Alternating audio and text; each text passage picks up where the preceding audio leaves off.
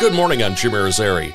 New details in a deadly hit and run crash in Mishawaka earlier this week. 49 year old Robert Blankenship has been formally charged with leaving the scene of a deadly crash that killed 19 year old Varinder Singh on Tuesday. According to court documents, he told investigators he was trying to get the frost off of his windshield and, quote, that's probably why I didn't see him, unquote. Police say Singh was on a bicycle when he was hit and killed just after 6 o'clock Tuesday morning on 12th Street. The new location of a Granger Highway garage has been decided after months of contention. A contract has been signed to buy five acres of land on Alexander Drive to build the garage. St. Joseph County Council member Dan Schatzel says this is a win for both sides, as the garage will not be near homes and allows them to better serve the community. The county owned site on Beech and Anderson roads will now be used exclusively for the park mentioned in the original proposal.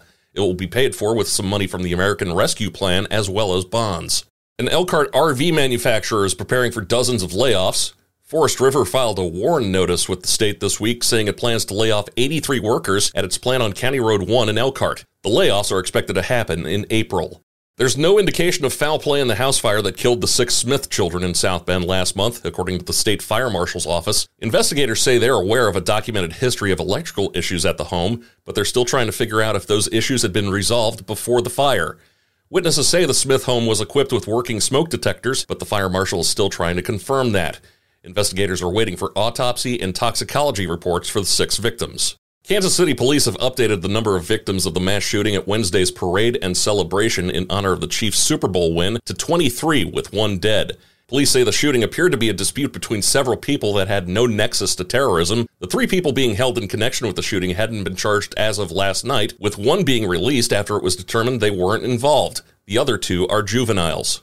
The oldest cemetery in Elkhart, Gracelawn Cemetery, is closed because of erosion. On Thursday morning, cemetery staff discovered shifted earth on the western edge of the cemetery along the Elkhart River, likely due to erosion and a loss of tree roots. City officials say there was a similar erosion issue 12 years ago.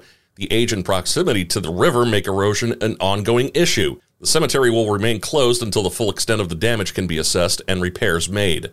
The University of Notre Dame football team has released its 2024 schedule, which includes six home games, the return of the Shamrock Series, and back to back contests in NFL venues, as well as, once again, two bye weeks. The Fighting Irish will enter the third season under head coach Marcus Freeman, looking to improve on the team's 10 and 3 record from 2023. Broadcast networks and kickoff times will be released later, save for the 2024 Shamrock Series game in Yankee Stadium on November 23rd, which will be a national broadcast on NBC and Peacock. The Irish begin the season in Kyle Field against Texas A&M on August 31st.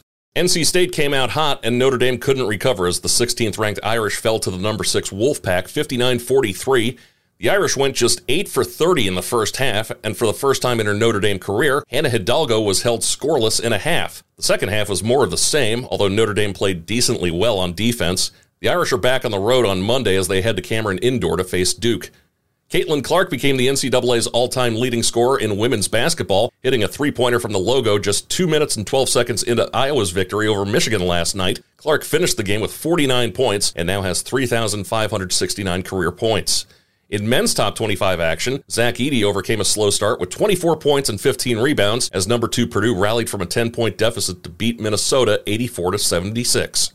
Serving as the University of Notre Dame hockey team's starting netminder for the past two seasons, Ryan Bischel has again been named a Mike Richter Award semifinalist, presented annually to the top NCAA Division I men's hockey goaltender. The Irish host Minnesota in a two-game set this weekend. The puck drops at 7:30 tonight and 6 o'clock tomorrow. You can hear both games on Z94.3.